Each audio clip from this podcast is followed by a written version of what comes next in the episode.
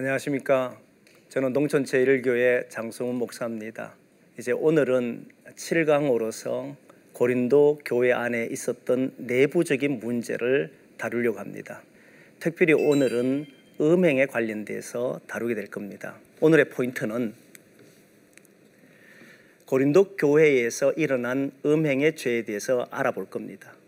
그리고 고린도 교회가 이런 음행의 죄에 대해서 어떤 태도를 취하고 있었는지를 보게 될 것이고, 바울은 그에 대해 어떤 책망을 허용했는지를 제일 먼저 알아보는데 주안점을 둘 겁니다.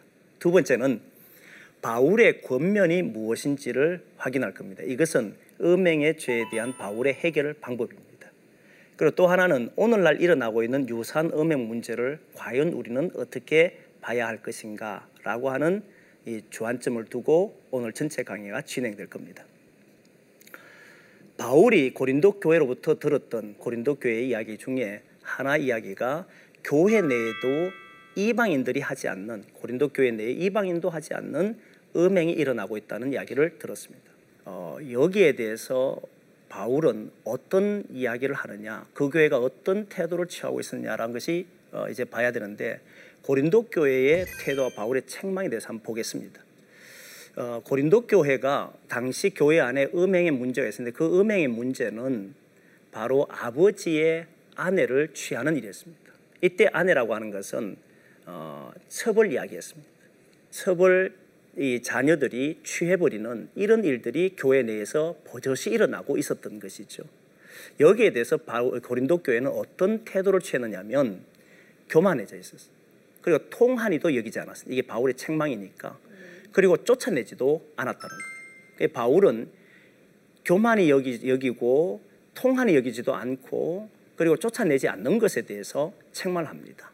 고린도전서 오 장 이 절 보면 그리하고도 너희가 오히려 교만하여져서 어찌하여 통한이 여기지 아니하고 그 일을 행하는 자를 너희 중에서 쫓아내지 아니하였느냐라고 말을 합니다. 이게 고린도 교회가 취한 태도였고 바울의 첫 번째 책망이었습니다. 두 번째는 고린도 교회가 고린도전서 오 장 육 절 말씀 보면 너희가 자랑하는 것이 옳지 아니하도다. 적은 누룩이 온덩이에 퍼진, 퍼지는 것을 알지 못하느냐라고 하는 말을 통해서 보면 이 고린도 교회가 음행하고 있음에도 불구하고 그것이 자기의 자랑이 됐다는 거예요. 정말 충격적이지 않습니까? 근친 상관제 또는 음행하고 있으면서도 교회 안에서 그것을 자랑할 수 있는 교회라는 것은 가히 충격적입니다. 그런데 고린도 교회는 자랑했다는 거예요. 그래서 세 번째는 고린도 교회가 오히려 쫓아내거나 책망하지를 않고 오히려 어떻게 행하느냐 하면 음행하는 자들과 교제를 했다는 거예요. 그들과 함께 그것이 어, 틀리지 않았다고 잘못됐다라고 하는 지적이 없이 오히려 그들과 교제하는 일이 벌어졌습니다. 그게 고린도전서 오 장 구 절의 말씀 보면 내가 너에게 쓴 편지에 음행하는 자들과 사귀지 말라 하였거니와 라는 말씀을 봤을 때 이 교회는 음행하는 자들과 사귀고 있었다는 것을 알 수가 있습니다. 그러면 왜 교회는 이렇게 교만해지고 통한이 여기지도 안 하고 그냥 묵인하고 있었을까? 어떻게 교회가 이런 일이 일어나고 있음에도 불구하고 그 교회는 방치하고 있었고 오히려 이렇게 자랑하는 것까지 갔을까 하는 문제를 살펴봐야 합니다. 고린도 교회가 이런 음행이 일어나게 됐던 가장 큰 이유 중에 하나가 무엇이냐면, 여러 가지 이유 중에 하나지만 그 시대에 있었던 교회, 당시 교회 안에서 가장 문제가 됐던 영지주의자들의 영향 때문입니다. 이 영지주의자들은 어, 이원론을 가진 사람들이었는데 이들이 가지고 있는 생각은 뭐냐면 영과 육을 나누고 육을 나누어서 영은 거룩한 것이고 육은 악한 것이라고 이야기를 합니다. 그러면서 영지주의라고 하는 이 영지는 그노시스라고 해서 깨달은 자라고 하는 의미를 가지고 있습니다. 그럼 깨달은 자는 이 영에 속하는 사람이기 때문에 육신에 속하지 않는다라고 생각하는 사람들이 있습니다. 그래서 영지주의자들이 가지고 있는 특징 중에 두 가지로 나눠져 버려요. 하나는 영에 속해져 있어서 이미 깨달았기 때문에 나는 어떤 것에도 자유롭다라고 생각하는 거예요. 그 육신에 일어나고 있는, 육으로 일어나고 있는 일에는 지배받지 않는다는 겁니다. 그래서 방종하는 사람들이 생겼던 거예요, 교회 안에. 그래서 음행 문제도 그건 육적인 일이기 때문에 나는 이미 깨달았고 깨달은 자기 때문에 이들에게서는 더 이상 영향을 받지 않는다 하면서 자유롭게 행동했던 사람들 때문에 교회는 이런 묵인할 수밖에 없었다는 거예요. 한편 그것과는 반대로 육신의 일을 부정하는 사람들이 있었습니다. 이게 영지주의자들에게 두 가지 나눠지는 거예요.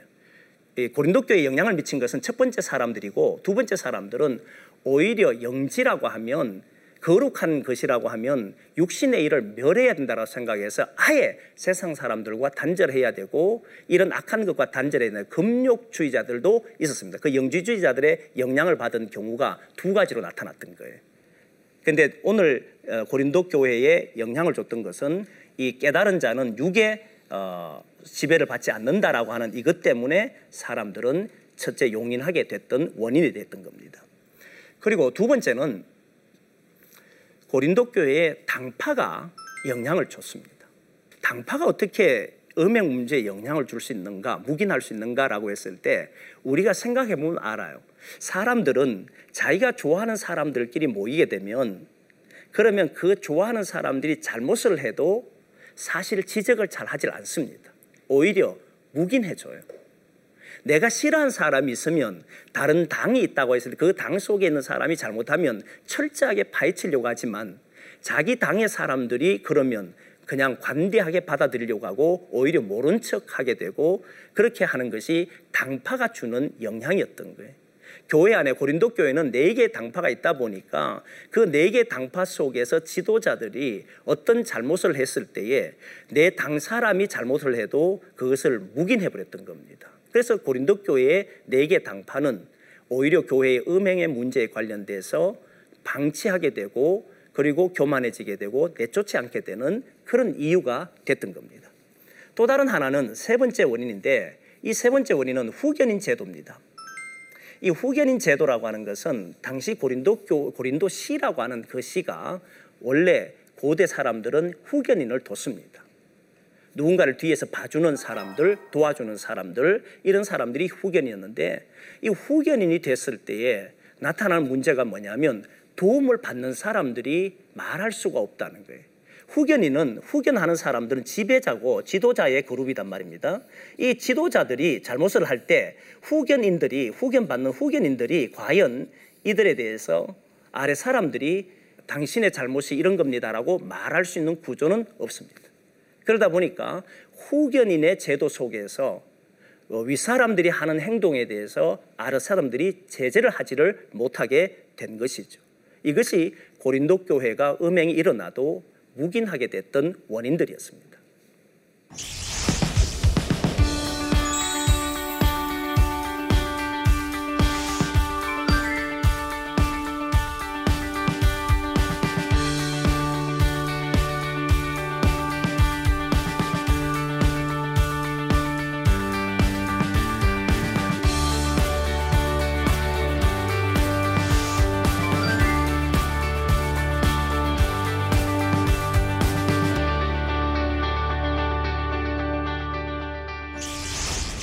그러면 이런 원인들 속에서 바울은 어떻게 해결하느냐를 봐야 합니다. 과연 음행 문제를 바울은 어떻게 바라보고 있고 어떻게 해결하느냐는 관점인데, 바울이 해결하는 방법을 보면 가장 먼저 성경을 보는데 성경의 구절이 충돌되는 구절이 있습니다. 그 구절이 뭐냐면 고린도전서 오 장 이 절과 오 절입니다. 오 장 이 절에 보면 바울은 분명히 쫓아내라고 이야기합니다. 왜 쫓아내지 아니하느냐 라고 하는 말을 해요. 이 말을 보면 고린도 교회의 음행을 저지르는 사람들은 바울은 쫓아내야 된다라고 하는 것으로 보여집니다. 그런데 한편 고린도전서 오 장 오 절에 보면 예수의 날에 구원을 받게 하려고 한다는 말이 있습니다. 그러면 구원을 받게 하려고 한다는 것은 이 사람들을 쫓아내버리면, 교회 안에 쫓아내버리면 어떻게 구원을 받을 수 있느냐 하는 문제가 벌어집니다. 그래서 이 두 구절은 충돌이 일어나요. 그래서 많은 사람들이 어떤 문제가 일어나면 둘 중에 하나를 택합니다. 교회 안에도 문제가 일어났을 때 교회를 지키기 위해서 사람을 쫓아내는 경우도 있고, 아니면 그 사람을 구원해야 된다라고 생각해서 그의 잘못을 덮어주려고 하는 경우도 있습니다. 그러다 보니까 그 속에서 어떻게 하면 이 문제가 해결되는지를 모른 채 교회는 막 움직이게 돼 있거든요. 바울의 이야기를 보면 쫓아내라는 이야기도 있고 구원을 받게 해야 된다는 이야기도 있기 때문에 사실 헷갈리게 돼 있습니다. 그러면 바울은 과연 이 문제를 어떻게 이야기하느냐라고 하는 문제입니다. 이걸 정리를 해야 되는데 바울이 그것으로 인해서 깊은 고뇌를 했던 겁니다. 과연 이 사람의 구원도 일어나야 되고 구원도 받아야 되겠고 그리고 교회도 지켜야 되고 그러면 쫓아내기도 해야 되고 이 둘 중에 어떻게 해결할까라고 하는 문제가 벌어질 때 바울은 이렇게 해결합니다.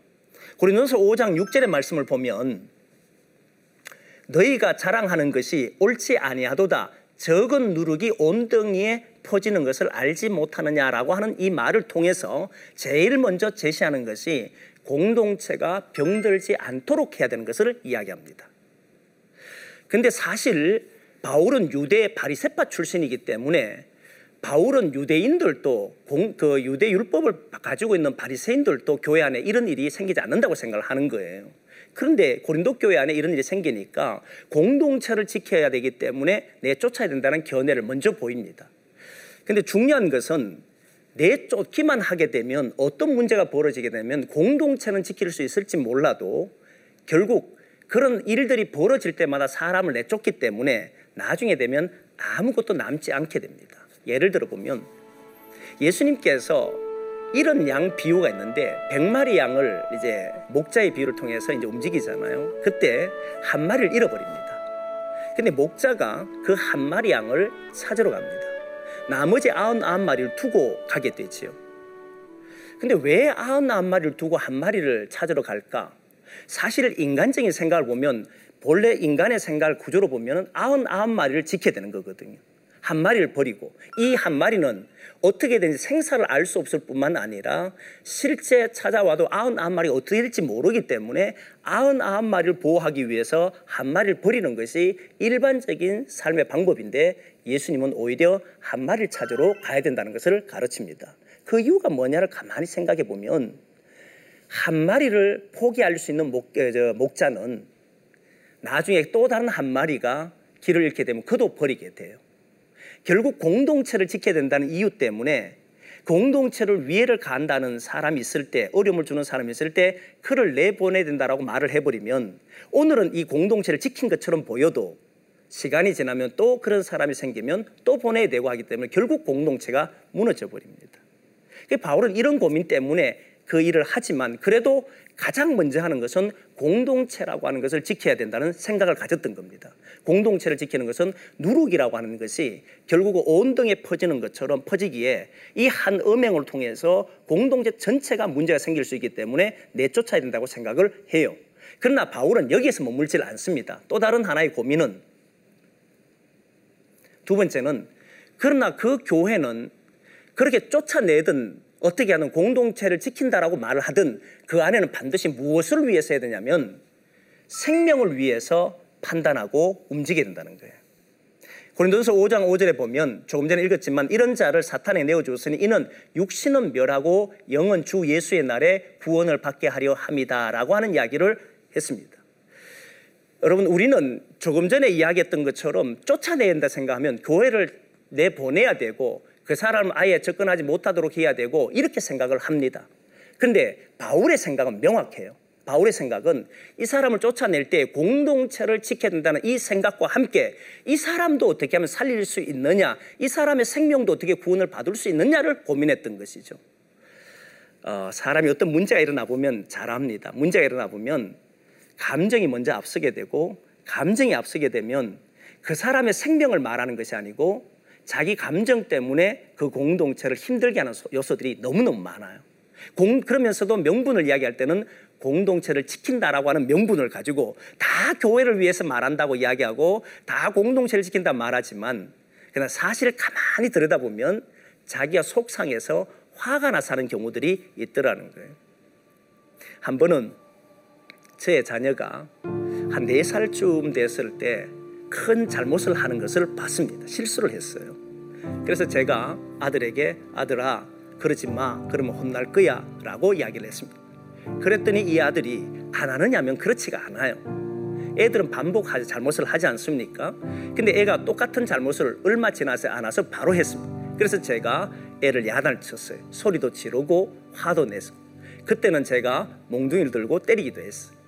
근데 가만히 제 방에 들어가서 기도하면서 하나님의 음성을 듣는데 그때 제 속에 들려오는 음성이 너는 왜 때렸느냐라고 하는 질문이었어요. 그때 저는 이렇게 대답을 했습니다. 하나님, 얘가 바르게 자라야 하잖아요. 이런 잘못을 하면 안 되잖아요. 라고 하는 대답을 했습니다. 근데 다시 하나님이 제 깊은 마음속에 들려주는 말씀이 뭐냐면 진짜 왜 때렸냐? 진짜 그 애를 생각하고 때렸느냐? 그런 질문이 제게 들어왔을 때 그때서야 비로소 깨달은 것이 뭐냐면 화가 나서 때렸다는 사실을 알았던 거죠. 사람은 사실은 생명을 위해서 말하고 생명을 위해서 일한다라고 하면서도 가만히 들여다보면 자기의 자존심 때문에, 자기의 분노 때문에, 자기의 감정 때문에 말하는 것이고, 명분을 가지고 들어올 때는 교회 때문이라고, 우리 전체를 위해서라고 하고 이렇게 말하더라는 거예요. 바울은 그런 생각이 없어요. 바울은 공동체를 위해서 말하면서도 전에 유대인으로 있을 때는 유대 사회에 반항하는 사람, 반하는 사람들은 다 쫓아냈습니다. 그런데 바울은 유대 사회 속에 살던 그 벗어나서 예수를 믿고 난 뒤에는 그는 어떻게 사느냐면 공동체를 위하면서 동시에 생명을 위해서 움직였던 겁니다.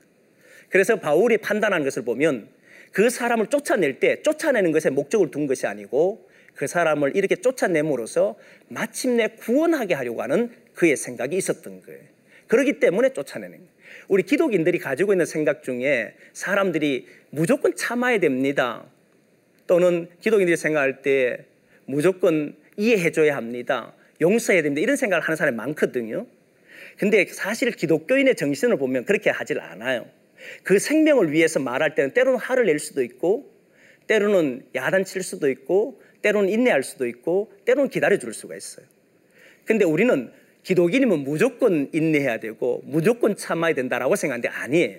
진짜 생명을 위하면, 그를 위하면 어떻게 말하는 것이 옳은지를 보고 그를 위해서 말해주는 거예요. 그러려면 먼저 무엇을 해야 되냐면 자기 마음에서 분노에 의해서 말하는 건지, 아니면 나를 위해서 말하는 건지, 내가 속이 상해서 말하고 내 마음에 들지 않기 때문에 말하는지를 봐야 하는 거지. 그래서 바울은 이 음행의 문제에 있을 때 속이 상했거나 화가 났거나 이렇게 해서 말한 것이 아니라 교회라고 하는 이 큰 울타리를 지킴과 동시에 그 사람을 어떻게 하면 살릴 수 있냐 했을 때 이 사람을 그대로 두면 결국 이 사람은 이것이 옳은 줄 알고 자랑하게 되고 교만해지게 되고 이렇게 되니까 바울은 내 쫓아내는 것이 그를 살리는 것이라고 봤던 거예요. 그러니까 이 두 구조는 틀린 구조 같지만 바울은 똑같은 구조로 다 생명을 위해서 말했던 거예요. 교회라고 하는 것은 어떤 판단을 할 때 판단하는 기준은 반드시 생명이라는 것에 따라서 판단을 해야 한다는 거예요. 그 생명은 나를 위한 것이 아니라 상대, 그리고 나와 함께 있는 모든 곳을 향해서 과연 이것이 그에게 진짜 말하는 것이 옳은지를 판단해서 할 때만 그게 진짜 교회가 해야 되는 판단이라는 거죠. 바울은 그렇게 봤던 겁니다. 그리고 바울이 어, 조금 전에 금욕주의라고 영, 영지주의라는 사람들을 통해서 한, 한 문제를 봤는데 영, 영지주의자들 중에 영욕이 분리되고 육은 악한 것이라 해서 육을 멸하는 사람들이 있었단 말이죠. 그러다 보니까 교회 안에는 이 음행 문제뿐만 아니라 세상과 사람들도 단절을 하려고 하는 사람들도 있었던 거예요. 세상이 악한 것이다. 세상은 하나님과 단절된 것이고 음행하는 것이다. 그러니까 나는 이 육신의 일을 하지 않는다라고 해서 완전히 자기를 단절하고 사는 사람들도 있었습니다. 여기에 대해서 바울은 또한 이야기를 합니다. 뭐라고 이야기하냐면 고린도전서 오 장 십 절의 말씀에 나오는데 이 말은 이 세상에 음행하는 자들이나 탐하는 자들이나 속여 빼앗는 자들이나 우상 숭배하는 자들을 도무지 사귀지 말라 하는 것이 아니니 만일 그리하려면 너희가 세상 밖으로 나가야 할 것이라 라고 말씀을 해요. 바울은 어떤 고민을 하냐면 세상 사람들과는 교제를 끊어서는 안 된다고 생각합니다. 만일 우리가 세상 사람들과 교제를 끊는다면 우리가 살 수 있는 공간은 없을 겁니다. 믿는다라고 말하면서 교회가 거룩하다라고 말하면서 나는 이제 거룩한 사람이 됐으니까 나는 저들과 사귀지 않을 거야, 만나지 않을 거야 라고 하는, 교제하지 않을 거야 라는 것은 기독인이라고 하는 것이 뭔지를 몰랐어요. 기독인은 어둠 속에서 빛을 비춰야 되는 사람들이니까 어둠에 들어가서 어둠의 일을 하라고 하는 것은 아니에요. 어둠 속에 들어가서 빛을 드러내면서 그들과 교제를 하는 거다. 그래서 우리가 살아가는 곳에서 기독인들이 떠나서 살 수는 없습니다. 반드시 그들과 교제 속에서 그리스도를 드러내는 그런 삶을 살아야 하는 거죠. 근데 고린도 교회 안에는 그렇게 살지 않고 오히려 육은 악한 것이라 해서 멀리하고 교회 생활만 하려고 하는 사람들이 있었던 겁니다. 그러지 못하도록 권면하고 그것이, 그것을 이야기를 해주는 것이죠. 이제 오늘 강의를 마무리하면서 우리의 삶에 어떻게 적용할 건가 하는 문제입니다. 성경은 삶과 분리될 수는 없어요. 반드시 성경 공부는 우리의 삶에 어떻게 적용할까 하는 문제입니다. 오늘 적용할 문제는 두 가지로 이야기를 하려고 싶은데, 하나는 교회가 많은 교회 일을 해보면 알지만 일 때문에 말하는 경우들이 너무 많아요. 프로그램 한다는 것 때문에 사람이 다치느냐, 그 생명이 아프느냐 관심이 없어요. 일이 잘 되게 하기 위해서는 때로는 강하게 하기도 하고 때로는 상처를 주기도 하고도 해요. 그러다 보면 교회는 다 무너져 버립니다. 음행 문제가 일어나든 어떤 다른 문제가 일어나도 교회는 반드시 어떤 일을 처리할 때는 기준이 있어야 됩니다. 교회의 기준은 생명입니다. 이 생명에 따라서 말하는, 공동체를 지킨다는 이유 때문에 사람을 멀리할 수도 없고, 사람을 지킨다는 이유 때문에 교회가 무너지도록 해서도 안 됩니다. 그러면 교회와 사람을 둘 다 동시에 지킬 수 있는 방법이 무엇이냐 생각을 해보면 둘 다 살릴 수 있는 길을 찾아야 되는 거예요. 그게 뭐냐면 생명이랍니다. 그의 생명을 지키려고 하면 교회는 살아납니다. 교회를 지키려고만 한다면 교회는 무너질 거예요. 그러나 한 생명을 살려보려고 하면 나머지 구십구 마리가 사는 것처럼 그 교회도 살아날 겁니다. 그래서 교회는 반드시 생명을 위해서 판다는 것이 중요하다고 생각합니다. 또 하나는, 그리스도인이라고 하면 교회 안에 종속된 자로 살지 않았으면 좋겠어요. 다시 말하면 교회주의자가 되면 안 된다는 거예요. 교회 일만 거룩한 일이라고 하고 교회 안에서만 열심히 하는 이런 일을 하면 안 돼요. 기독인이라고 하는 이 단어 자체는 이미 예수 그리스도가 우리를 부르셔서 빛의 자녀가 되게 했다는 말이거든요. 그럼 빛의 자녀는, 빛은 어디에서 사용되느냐면 어둠에 있을 때 그 빛은 역할을 하는 거잖아요. 그래서 기독인이라고 하면 반드시 해야 될 것이 있는데 뭐냐면 세상과 연결해서 살아야 한다는 거예요. 이 세상에 나가서 우리의 삶에서 살아야 하는, 그럼 세상에 나가서 살기 때문에 교회를 등한시 하는데 그런 것지는 않을 겁니다. 우리가 살아가는 모든 삶이 공적 영역이 되는 거예요. 우리가 살아가는 곳이니까. 그럼 믿지 않는 사람들과도 교제하고 믿는 사람과도 교제하게 될 겁니다. 근데 이 교제할 때 주의해야 될 것이 있는 게 뭐냐면 그들과 함께 음행하는 일이나 어두운 일에 짝하면 안 된다는 거예요. 기독인으로서 그들과 함께 살아가려고 하고 기독인으로서 행동하려고 해야 한다는 거지. 그래서 그리스도인은 세상과 연결돼서 그 속에서 살아가려고 애를 쓰시라는 거예요. 그걸 기억하자는 거예요. 그래서 우리가 있는 삶의 터전에 가서 저와 여러분들이 진짜 기독인답게 삶으로써 이 땅이, 어두운 땅이 밝아지는 그날이 오기를 소망합니다. 오늘 칠 강을 했는데 이제 다음 주에 팔 강을 하게 될 겁니다. 팔 강 내용은 교회 내에 또 다른 문제 하나가 있었습니다. 그 문제는 성도 간의 소송이 벌어졌습니다. 교회 안에 소송이 있는 이 문제를 어떻게 바울이 해결하는가 하는 것을 보게 되면 많은 도움이 될 겁니다. 지금까지 시청해 주셔서 감사합니다.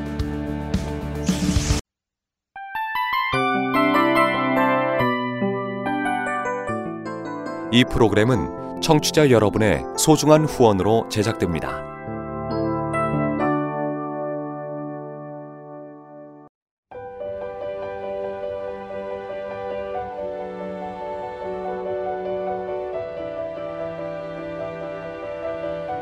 세상에는 수많은 교회들이 있지만 더 깊이 있는 말씀 강해를 찾기 위해 크기로만 교회를 선정하지 않습니다.